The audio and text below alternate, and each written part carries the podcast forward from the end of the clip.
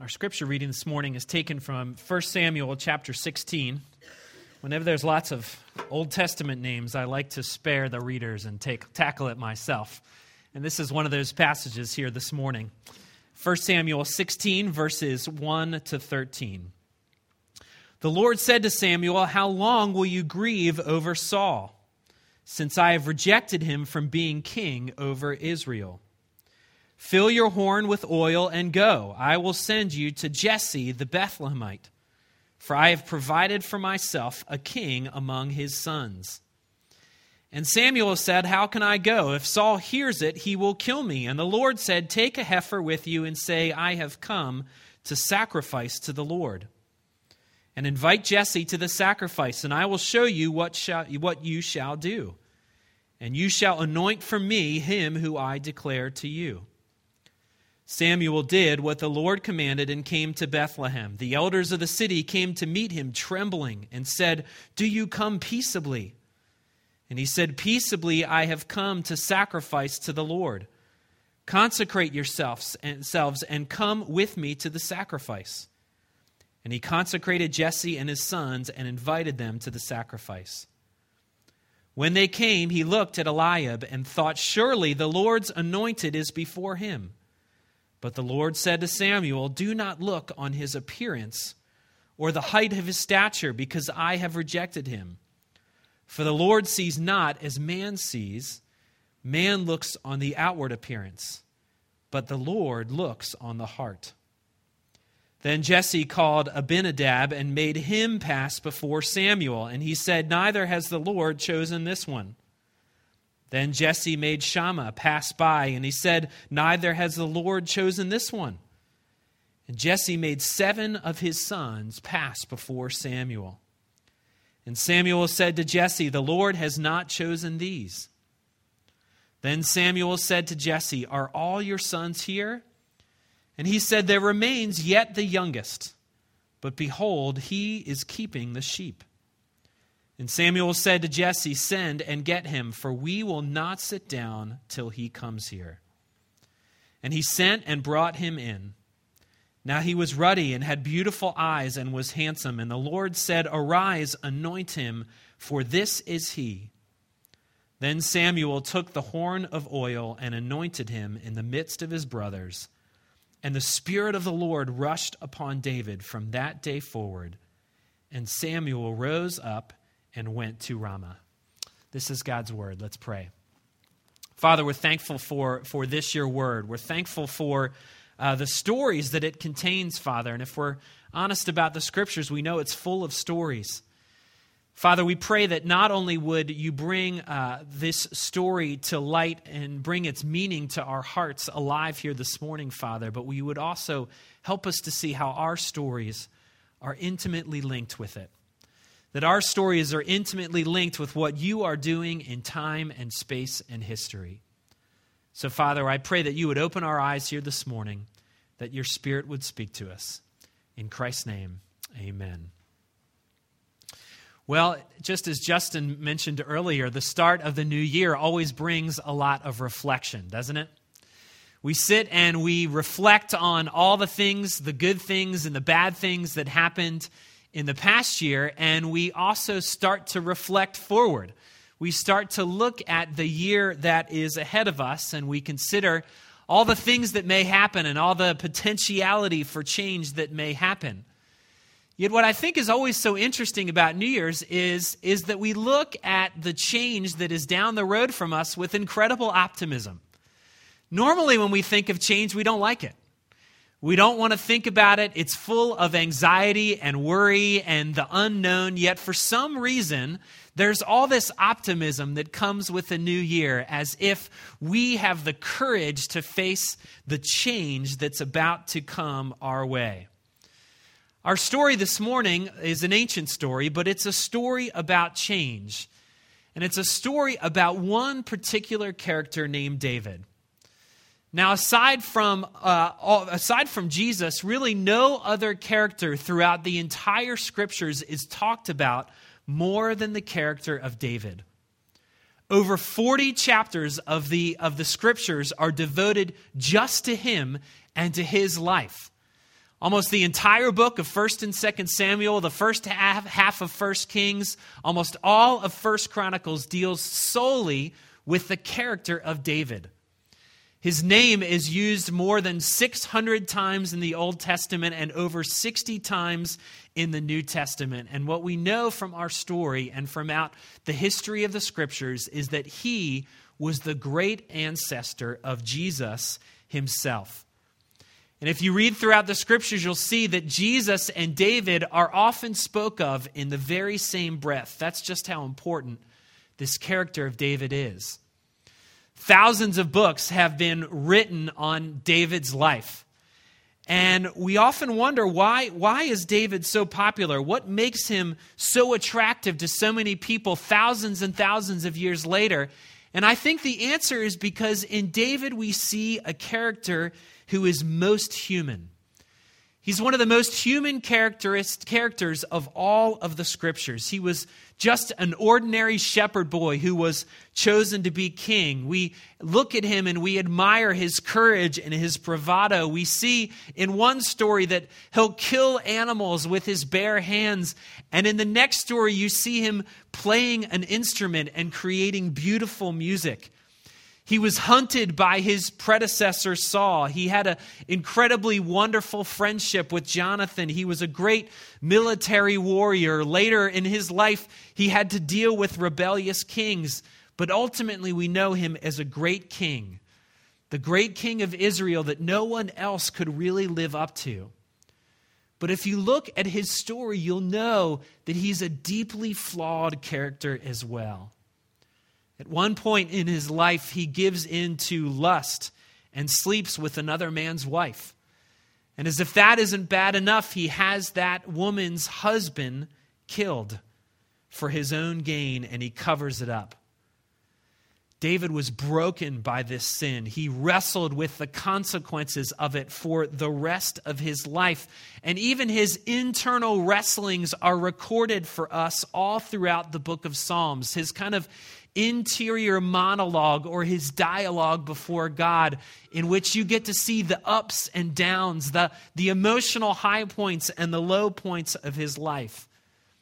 Yet, when all was said and done, the one thing that truly characterized David's life was that he was a man who was after God's own heart. He says of himself in Psalm 16 that he has always set the Lord before him.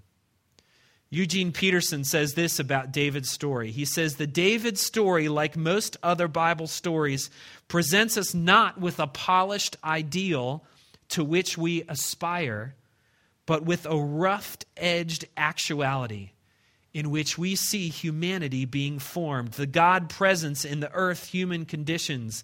The David story immerses us in a reality that embraces the entire range of humanness, stretching from the deep interior of our souls to the farthest reach of our imaginations. So, what we'd like to do as a church over the next few weeks is look at little snapshots in the life of David. We'll see some of his ups, we'll see some of his downs. We'll ultimately get caught up in his story, and ultimately, I hope, we will see ourselves in his story. But his story really begins with the passage that we read here this morning, and it is a passage that is really all about change. And it teaches us a few things about the nature of change, the very thing that we think most about at this type of this time of year. But the first thing it tells us is that there is a great difference between change that is initiated by man and change that is eventually initiated by God. There's a great change, uh, a great difference between the change initiated by man and the change that is initiated by God. You know, New Year's Eve is a time where we think about change. It's a time often where we make conscious decisions to change something about our lives. We set goals, we engineer steps in order to help us to achieve those goals. And when we accomplish those goals, we feel wonderful about ourselves. And when we fail at those goals, we feel pretty bad about ourselves. But these are the changes that we often like. They're the changes that we engineer ourselves. They're the changes that we feel like we can really work at. They're the changes that when we succeed at them, we feel really good about ourselves. But we all know that life presents other changes that we don't like so much. These are the ones that come with no warning. They're the changes that come in an instant that disrupt the peace and tranquility of our lives, and they scare us because they give us a sense that we are not as in control of our lives as we thought we were. That we are unable to really manipulate the forces of our world as well as we think that we can. You know, the first type of change that I mentioned is really represented in the character in our story named Saul. Saul was the king of Israel, and he was the predecessor of David. If you look all throughout the Old Testament, you'll see that God does something really unique throughout the entire Old Testament. He chooses to have a very special relationship with one nation, with one people group, and they are called the Hebrew nation or the Israelite nation. It doesn't mean that God didn't have a relationship with other nations. It just meant that he chose to have a special relationship with them in order to demonstrate his character to the rest of the world. It wasn't anything special about them, it was simply a relationship that God chose to, to, to use in his graciousness for their benefit and for the demonstration of his character to the world. You follow their story all throughout the Old Testament. And when our story picks up, they have just come through a period called the Judges period. It was a, a very, very dark period in their history. And when our story picks up this morning, you catch them right in the middle of a massive change.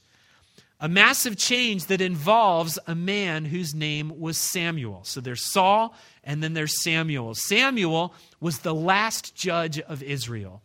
He was a prophet who would receive word from God that he would then have to communicate to the people.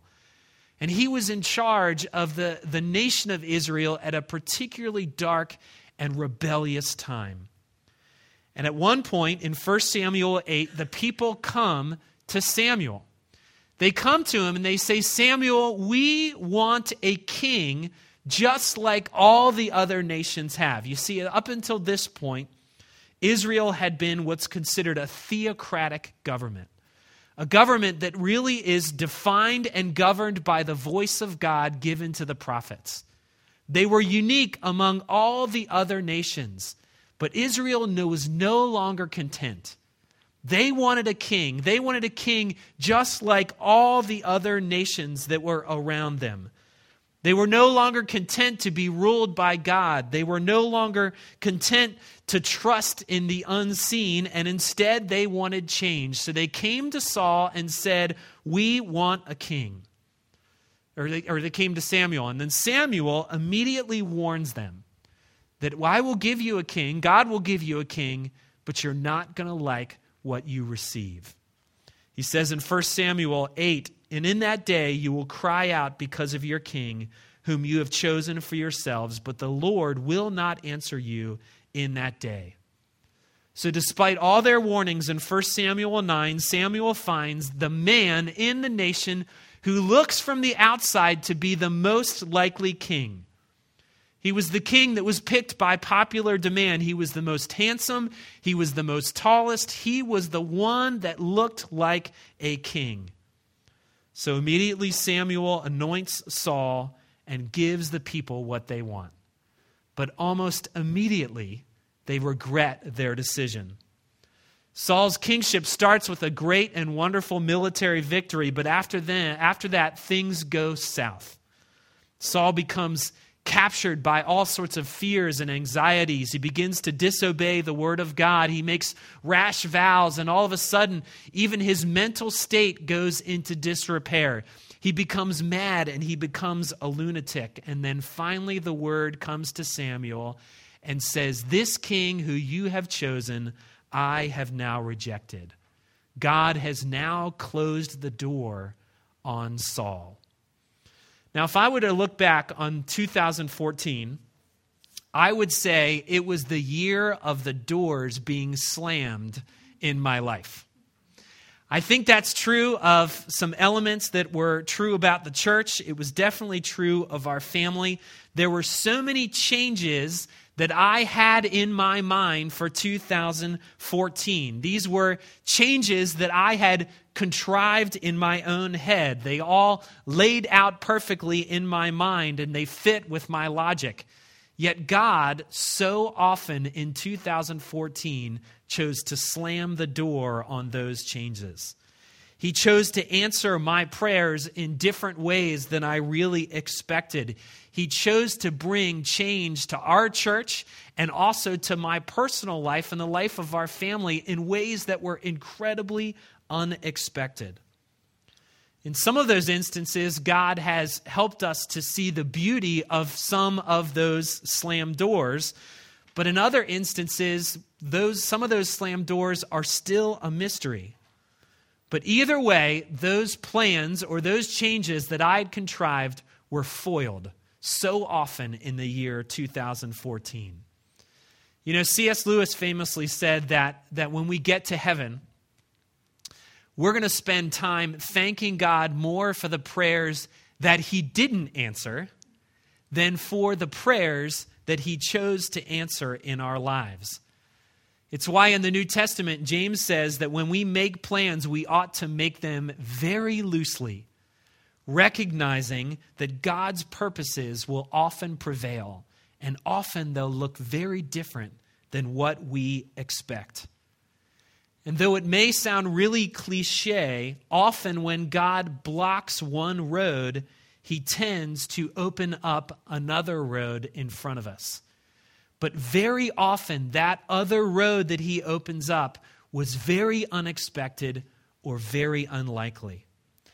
And it reminds us of something else that we see in our story that change that is often initiated by God often comes in very unexpected ways and often in very unextraordinary ways as well.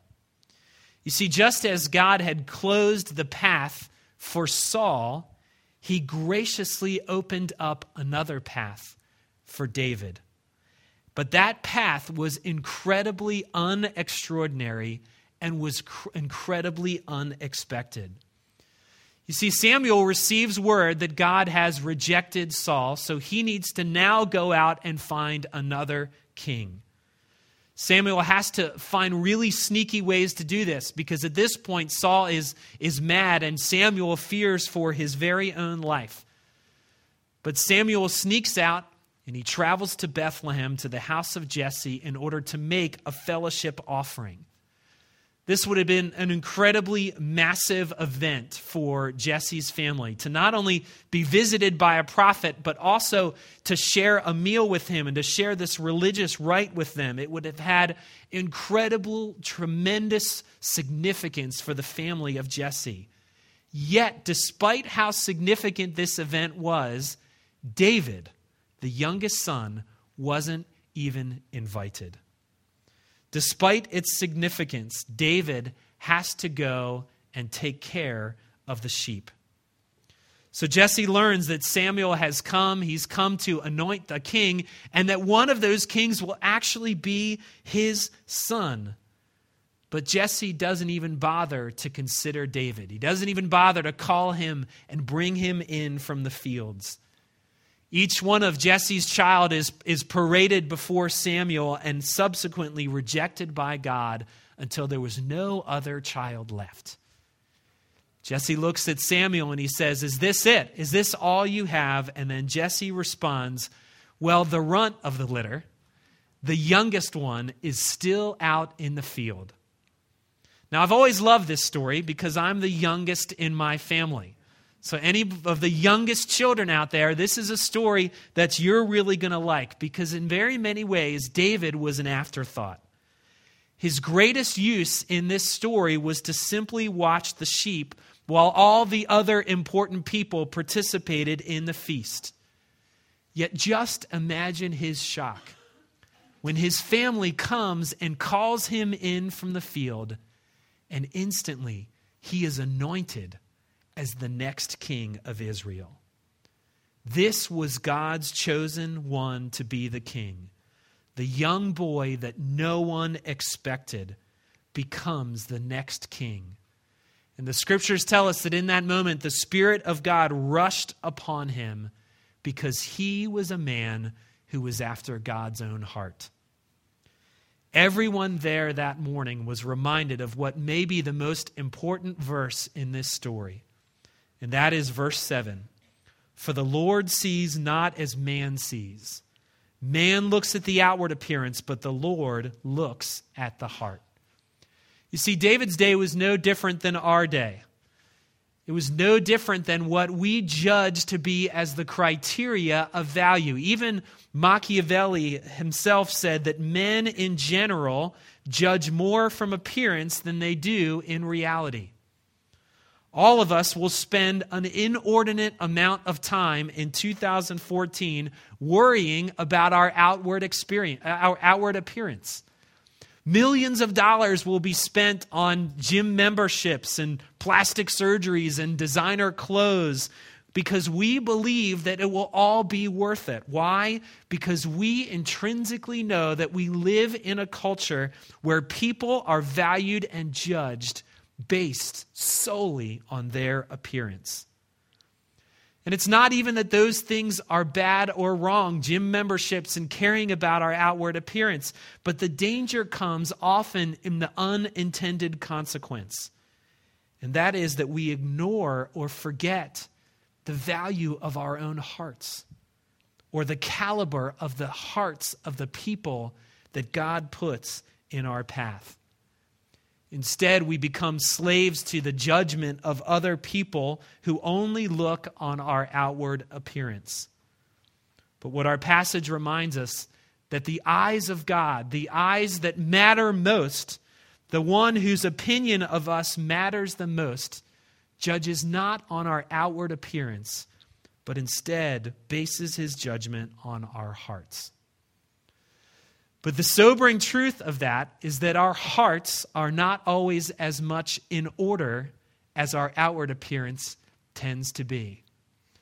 In fact, the scriptures characterize our hearts in very pessimistic sorts of ways.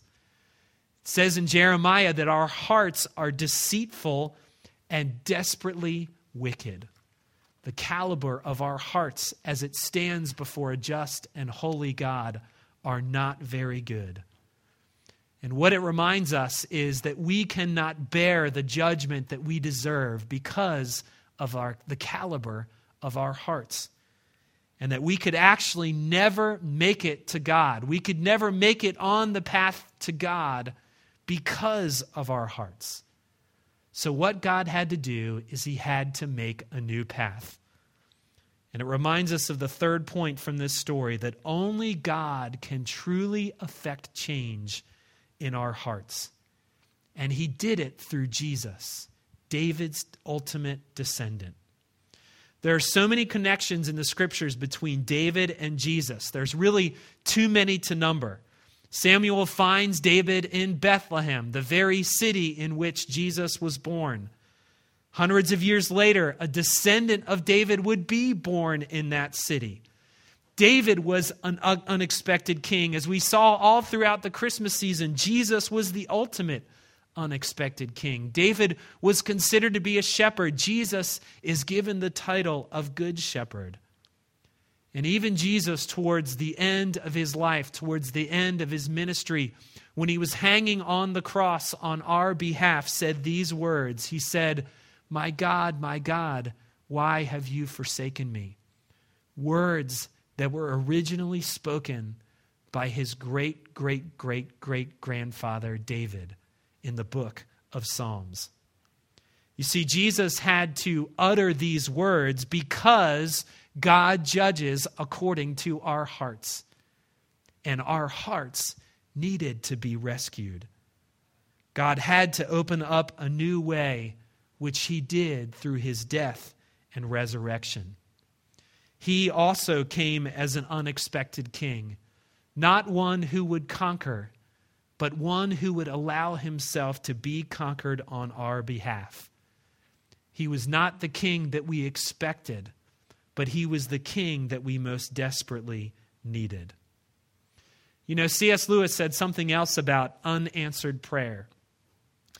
He said the most profound unanswered prayer that was probably ever prayed was the prayer that was prayed in the Garden of Gethsemane. When Jesus was praying before God the Father, he asked God the Father that if it's possible, that this cup could pass him. But he said, Nevertheless, not as I will, but as you will. And of course, we know that that prayer was unanswered because Jesus would have to drink from the cup of God's wrath so that your heart and my deceitful and wicked heart could be made clean. You see, our greatest need as we move into the next year is, is not so much to get in better shape or to eat more healthy. The greatest human need that all of us feel is the need to have our hearts changed. And Jesus brought the change that was needed.